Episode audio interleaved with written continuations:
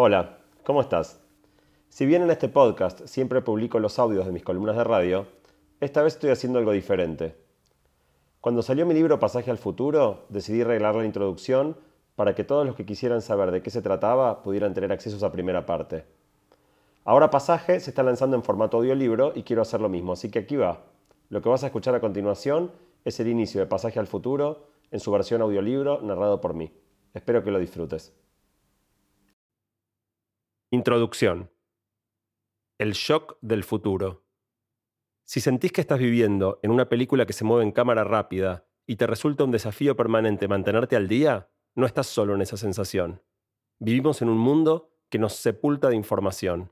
De acuerdo con Eric Schmidt, presidente del directorio de Google, si reuniéramos todo el conocimiento generado desde el inicio de la civilización humana hasta el año dos mil tres, tendríamos seis exabytes de datos. Actualmente, generamos ese mismo volumen de información cada dos días. Según un informe reciente de I B M, el noventa por ciento de toda la información existente en el mundo fue creada en los últimos dos años. En el tiempo que te tomó escuchar hasta acá, se subieron más de cien nuevas horas de video a YouTube, se cargaron algo menos de un millón de tweets, se compartieron en Facebook varios millones de posts, se mandaron decenas de millones de WhatsApps y cientos de millones de correos electrónicos. En apenas treinta años, pasamos del enorme desafío de encontrar información relevante porque el acceso era escaso y difícil, al enorme desafío de encontrar información relevante porque el volumen de datos disponible es tan grande que hace casi imposible hallar lo que buscamos. En muchos sentidos, el presente se nos presenta como una carrera imposible de ganar. Los esfuerzos que hacemos para mantenernos actualizados apenas alcanzan para no quedar demasiado detrás de los acontecimientos. Si, por ejemplo, estudiaste medicina, durante el transcurso de tu carrera debes haber leído varios miles de páginas para aprender lo necesario para ejercer la profesión. Pero obtener el título es solo el comienzo. Actualmente se publica un número de papers tal que para estar al tanto de todo el conocimiento que se genera, tendrías que volver a cursar el equivalente a una carrera completa cada unos pocos días. Nuestro cerebro, prodigioso resultado de miles de años de evolución en un mundo infinitamente más simple, empieza a verse desbordado por el desafío de lidiar con un contexto tan diferente a aquel para el cual fue moldeado. El resultado de tanto exceso de estimulación es una caída notable en nuestra capacidad de concentración. En un intento por lidiar con la pérdida de foco de nuestras mentes, empezamos a consumir información en dosis más y más pequeñas. Hablamos en ciento cuarenta caracteres, comprimimos nuestras conferencias a dieciocho minutos, reemplazamos la comunicación verbal por las diversas formas de mensajes breves escritos, S M S, WhatsApp, etcétera. Esta sensación de dificultad para lidiar con un mundo que cambia demasiado velozmente fue descrita por primera vez por Alvin Toffler, quien la llamó shock del futuro. Toffler definió este fenómeno como el estrés despedazador y la desorientación que se genera en las personas cuando se ven enfrentadas a demasiado cambio, demasiado rápido. Consideraba al shock del futuro no como un potencial riesgo distante, sino como una enfermedad real sufrida por un gran número de gente. Lo curioso, desde nuestra perspectiva actual, es que Toffler acuñó el concepto en un artículo escrito en mil novecientos sesenta y cinco.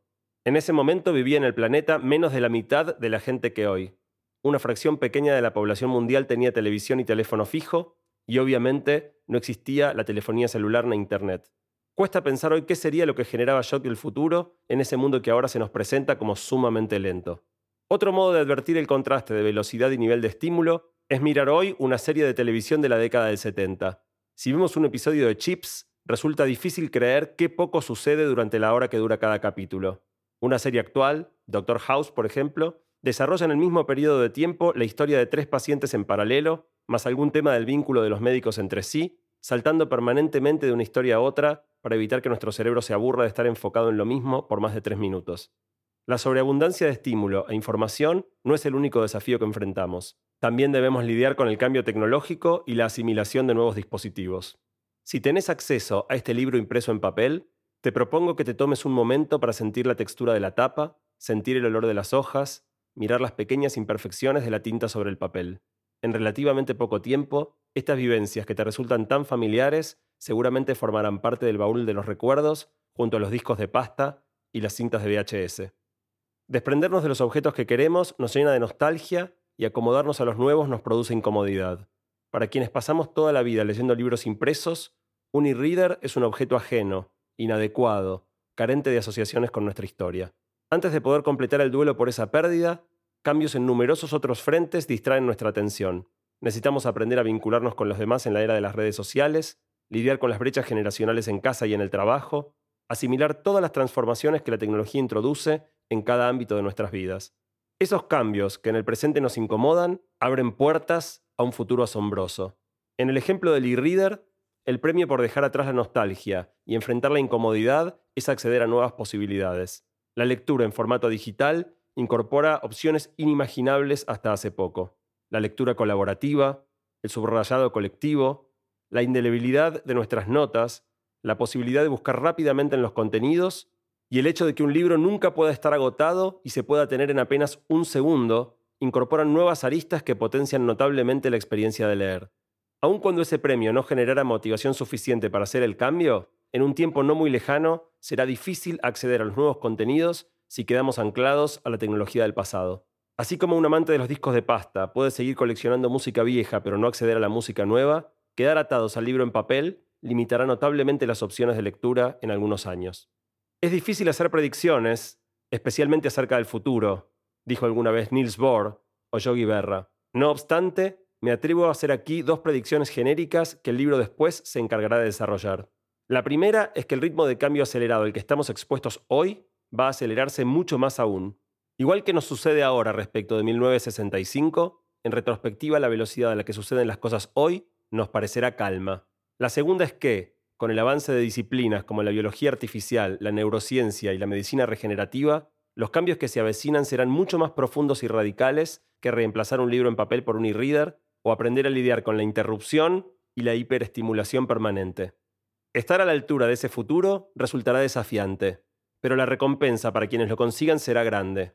Buena parte de nuestro éxito y satisfacción futura radica en entender la dinámica de los cambios para tomar hoy las decisiones que moldeen nuestro mañana. ¿Qué tipo de educación darle a nuestros hijos? ¿Qué carrera universitaria escoger? ¿Tendrá sentido en realidad escoger una carrera universitaria? ¿De qué trabajar? Cómo prepararnos y preparar nuestras organizaciones para el mundo que viene. Muchas profesiones que fueron comunes hace tiempo hoy ya no existen. Recordemos la tradicional canción infantil, La farolera tropezó. ¿Con qué tropezó? No con un escalón, sino con el reemplazo de los faroles de querosén por los eléctricos. La farolera era la encargada de encender la llama del alumbrado público al caer la noche, tarea que perdió todo sentido en la actualidad. Más cerca en el tiempo, los lectores mayores de treinta años recordarán al ascensorista, la persona que se ocupaba de conducir elevadores hasta el piso solicitado. En épocas en que los ascensores no se detenían automáticamente, detenerlo a la altura exacta del piso requería bastante pericia. Avances mecánicos y electrónicos quitaron todo sentido a ese oficio. Los invito a que prueben decirle a un chico de diez años que hace un tiempo había gente que manejaba los ascensores. Estas historias parecen hoy simpáticas porque ni nosotros ni nuestros seres queridos nos dedicamos a estos oficios. Pero este fenómeno recién está empezando y sus efectos difícilmente nos excluyan. Hoy en día, muchas personas se forman y preparan para oficios y profesiones que pronto dejarán de existir. Parte de la población, por ejemplo, trabaja conduciendo taxis, colectivos, ómnibus de larga distancia o camiones. Como discutiremos más adelante, al observar el avance que están experimentando los prototipos de autos autónomos, es esperable que en algunos años esos oficios empiecen a desaparecer. Ante tanto cambio, también las brechas generacionales se vuelven más abruptas que nunca. ¿Cómo comunicarnos con nuestros hijos en este contexto? Las dificultades no se presentan solo en el plano individual. También se generan importantes desafíos para nuestra sociedad. ¿Cómo cambiamos la educación para dejar de educar en el siglo veintiuno igual que lo hacíamos en el diecinueve? Prepararnos para el mañana empieza por conocer y entender, aún de manera no técnica, los cambios científicos y tecnológicos que están ocurriendo hoy. No hace falta mirar lejos para apreciar el impacto inminente que traerán a nuestra vida. En la primera parte de este libro, intento brindar al lector información y herramientas para entender mejor el presente e imaginar el futuro. Pero entender es solo el inicio. Además, necesitamos desarrollar nuevas habilidades y actitudes hacia el cambio. De ello dependerá que podamos tomar hoy las decisiones correctas que nos conduzcan a un mañana deseable. De eso tratará la segunda y última parte. El origen de este libro. ¿Cómo llegué al futuro? Cuando era niño soñaba con ser inventor, pero no como hobby, sino como profesión. Sentía más placer desarmando mis juguetes que usándolos. Necesitaba entender cómo funcionaban y, si me resultaba posible, transformarlos en otra cosa. Recuerdo un gran experimento, fallido por supuesto, a los ocho años. Tomé una radio a transistores y la despiecé.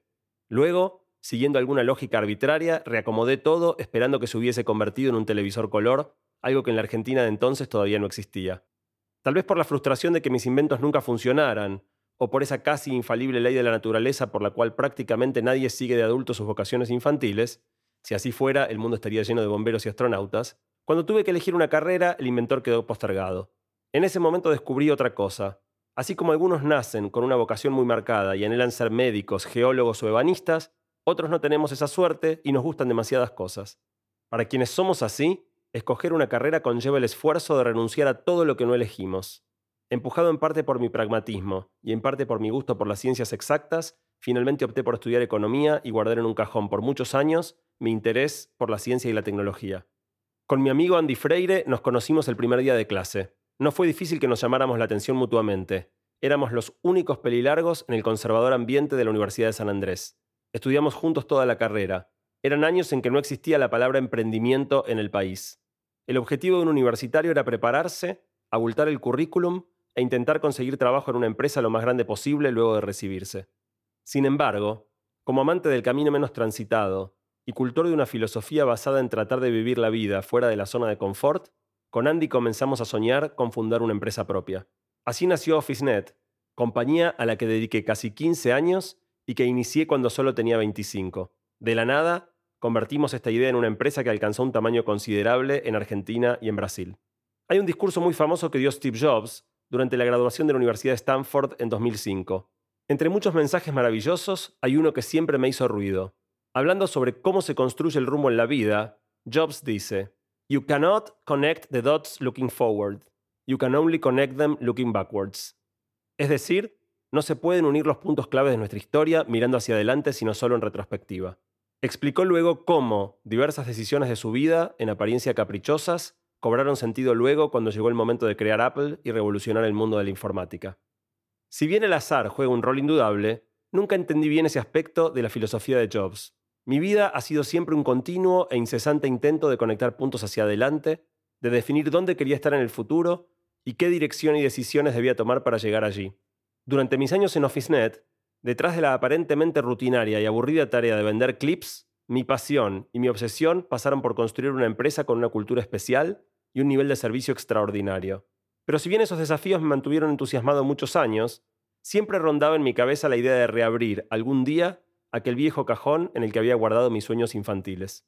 Finalmente el momento llegó a principios de dos mil diez. Dejé OfficeNet con la firme determinación de acercarme a la ciencia y a la tecnología.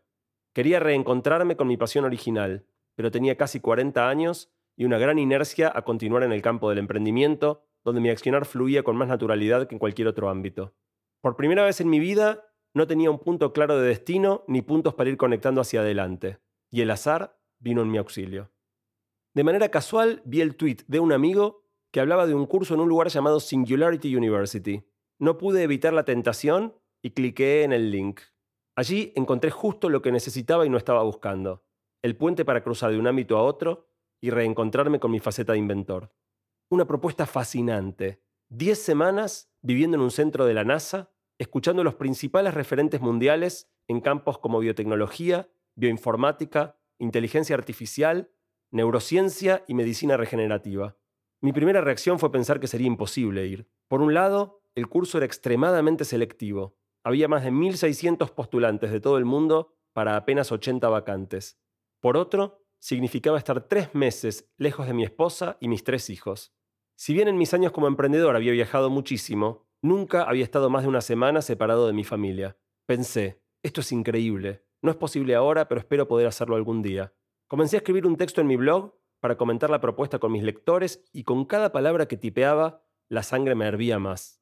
Apenas terminé la nota, en un acto impulsivo poco común en mí, no pensé más y me inscribí. Cuando llegó el mail en el que me informaban que me habían aceptado, mi primera reacción fue de shock. En el fondo nunca pensé que me fueran a seleccionar. Sentí nervios, miedo, excitación, todas sensaciones que el emprendimiento hacía rato que ya no me producía.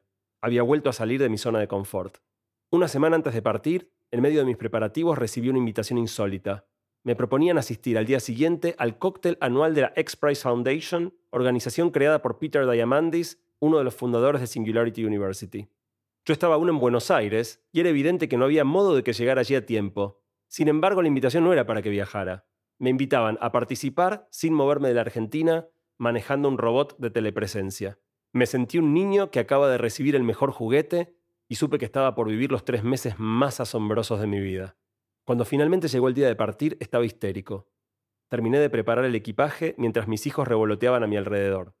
Al momento de separarme de mi familia, luego de un caótico check-in hecho a las apuradas y a último momento por culpa de un incesante tránsito en el camino al aeropuerto de Ezeiza, solo tuve tiempo para un beso y un abrazo a las corridas. Ya en la cola de migraciones, con los decibeles en su nivel normal, se me hizo un nudo en el estómago y se me llenaron los ojos de lágrimas. Hubiese querido tener un último día para estar con mi familia. Entonces caí en la cuenta de que ya lo había tenido, había sido ese, y lo había pasado aturdido, atolondrado y pidiendo a los chicos que me dejaran tranquilo para hacer las valijas. No había dejado Buenos Aires y Singularity University ya me daba la primera lección. Necesitamos perder aquello que amamos para valorarlo en toda su dimensión. Llegué a San Francisco un día antes del comienzo del curso para poder aclimatarme. Tomé una combi del aeropuerto hacia NASA Ames, el sitio donde tiene su sede Singularity University en Mountain View, un poblado en medio del legendario Silicon Valley. El valle es un largo espacio de ochenta kilómetros que separa las ciudades de San Francisco y San José, compuesto por un gran número de pequeños poblados que sirven de sede a las mayores empresas de tecnología del planeta. A diferencia de lo que me había imaginado, una especie de parque futurista como Epcot de Disney World, en la base de la NASA todo era precario y espartano. Moffett Field, el sitio que alberga NASA Ames y otras dependencias militares, fue creado en la década del treinta como una base de la Marina estadounidense. Unas cinco cuadras separaban la recepción y mi departamento, que en ese día atípico de calor, en el normalmente espléndido verano de Silicon Valley, parecieron cincuenta. Mi cuarto quedaba en un bloque de edificios simples y precarios construido en forma de barraca. Dentro de la habitación, el panorama no mejoraba. Mi hogar por los siguientes meses era oscuro, con paredes de salpicret y una alfombra gris de las más económicas. Tenía dos camas pequeñas, un sillón, una heladera, un pequeño armario de metal y una repisa con un microondas. Ni siquiera había televisor. El tiempo me mostraría que todo eso era irrelevante. Mi habitación fue solo el lugar donde caer desmayado al final de cada día y salir temprano antes de comenzar las clases. Dejé mis cosas y salí a explorar los alrededores. Caminé hacia el primer edificio que vi. Tenía un cartel derruido que decía Moffett Lanes y estaba abandonado, algo que pronto aprendí es bastante común allí. Miré a través de un vidrio opacado por el polvo y detecté que había sido un bowling. Giré y vi por primera vez, a la distancia, Hangar One, el edificio icónico de NASA Ames, con su estructura de red de vigas de hierro, revestida con acero galvanizado. Junto al bowling, otro edificio llamó mi atención. Por su forma característica podía adivinarse que había sido un McDonald's. Caminé en esa dirección hasta que algo me detuvo. Había un cohete entre ambos edificios. De treinta metros de largo, un Titán dos descansaba su sueño final. Nunca había estado tan cerca de un cohete. Esa noche tuvimos una cena informal donde conocí por primera vez a mis compañeros de clase y a algunos graduados del año anterior. Los ochenta asistentes veníamos de diferentes partes del mundo. De Latinoamérica había dos argentinos, cuatro brasileños, un chileno, un peruano y un guatemalteco. Cuando llegué, ya se habían formado varios grupos de conversación. Me acerqué a uno en el que charlaban sobre cómo construir una inteligencia artificial general capaz de superar la capacidad humana. Escuché fascinado y en silencio, con la certeza de que no había nada coherente que yo pudiera decir al respecto. Recordé una frase célebre de Groucho Marx. Prefiero quedarme callado y que piensen que soy un idiota antes que abrir la boca y que estén seguros. Me aproximé a un segundo grupo en el que mencionaban la palabra Marte. La discusión rondaba sobre cómo dotar al planeta rojo de una atmósfera y un ambiente propicios para la vida humana. En otros rincones, los temas eran la cura del SIDA o robótica avanzada. Me tomó solo un par de horas tener la certeza de que había llegado a mi paraíso. Al día siguiente, en la ceremonia de apertura hablaron los fundadores de Singularity University. Ray Kurzweil, futurista, prolífico inventor, notable especialista en inteligencia artificial, y Peter Diamandis, referente de la exploración espacial y autor de un libro llamado Abundance, The Future is Better Than You Think. Los discursos centrales estuvieron a cargo del físico Larry Brilliant y de Larry Page, uno de los dos fundadores de Google, quien cerró su ponencia diciendo: si yo estudiara ahora, este es el lugar en el que querría estar. Ese día conocí también a Dan Barry, astronauta veterano de tres misiones en el transbordador a la Estación Espacial Internacional. Dan dirigía el programa de estudios de Singularity University y resultó ser una persona increíble e inspiradora. Fue de quien más aprendí en esos meses, tanto en lo técnico como en lo personal, y se convirtió en el facilitador de los mayores picos emotivos durante mi paso por NASA. Uno de los momentos más especiales para mí fue cuando, bajo su guía, pude comandar un transbordador espacial utilizando uno de los simuladores con los que NASA entrena a los astronautas antes de sus misiones. Conocí también a Salim Ismail, que lideró académicamente nuestra clase y fue una fuente permanente de guía e inspiración. Durante las diez semanas que duró Singularity University, escuché a grandes personalidades de la computación científica, la inteligencia artificial, la robótica, la biotecnología, la nanotecnología, la neurociencia y la medicina regenerativa. Visité lugares asombrosos, a los que no hubiera podido acceder de otro modo, como las instalaciones de la fábrica de artefactos espaciales y satelitales Loral, la National Ignition Facility, donde se intenta lograr la fusión nuclear, la empresa Tesla, que fabrica autos eléctricos, y Googleplex, la sede central de Google. Había llegado hasta Singularity University impulsado por mi curiosidad, esperando escuchar cosas interesantes sobre ciencia y tecnología. Lo que encontré, sin embargo, fue mucho más profundo y trascendente. Descubrí que cuando uno mira un poco más allá del iPhone doce o el Samsung Galaxy ese catorce, encuentra que en los próximos años el avance científico y tecnológico va a transformar nuestras vidas de una manera profunda e inesperada.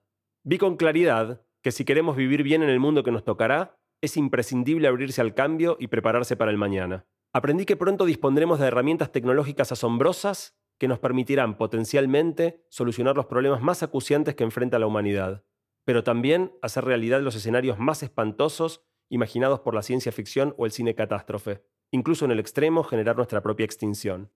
Volví a la Argentina sorprendido y conmovido por estas dos revelaciones, y al compartir mi experiencia con los demás, noté que muchos sentían los mismos niveles de sorpresa y conmoción. Entonces decidí ser un portavoz. Haber estado en Singularity University fue un gran privilegio y sentí el compromiso de compartir con los demás lo que aprendí y viví allí. Regresé también con la convicción de que es esencial que más gente conozca sobre los desarrollos que se avecinan en materia de ciencia y tecnología y los cambios que generarán en nuestra vida. Entenderlos es el punto de partida para lograr que su impacto sea positivo. Ese es el origen de este libro. Aclaraciones finales antes de comenzar. Por definición, en un mundo que cambia tan rápido como este libro se ocupará de describir, los ejemplos tienden a desactualizarse rápidamente.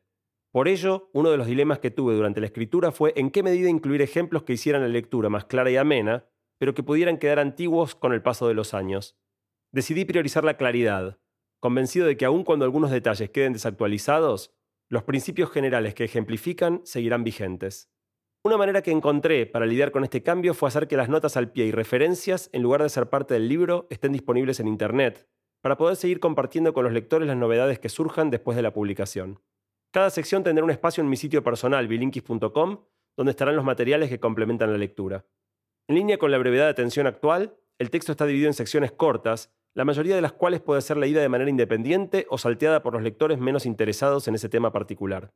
Finalmente, un pantallazo acerca del contenido. El primer capítulo desarrollará cómo el uso creciente de computadoras para la generación de conocimiento científico abre la puerta a generar esos cambios profundos. En los capítulos siguientes discutiremos de manera accesible a lectores sin formación técnica lo que está sucediendo hoy en la frontera de los principales campos. El capítulo dos se ocupará de la bioinformática, la biología sintética y la búsqueda de tomar control sobre la creación de vida. El tres, del avance de la medicina personalizada y la incorporación de tecnología en nuestros cuerpos. El cuatro, de la posibilidad de introducir cambios y mejoras en nuestra mente. El cinco y el seis, de los avances en inteligencia artificial y robótica, incluyendo la búsqueda de dotar a las computadoras de una inteligencia superior a la humana. El siete, de los intentos para vencer a la muerte y extender de manera radical la expectativa de vida humana. Y el ocho, de algunas de las tecnologías con impacto más inminente en nuestra vida. Los tres capítulos finales se ocupan de discutir nuestro lugar en la construcción de ese mundo que viene, analizando los cambios en el terreno de la educación y el trabajo y las actitudes y habilidades necesarias para sobrevivir al futuro.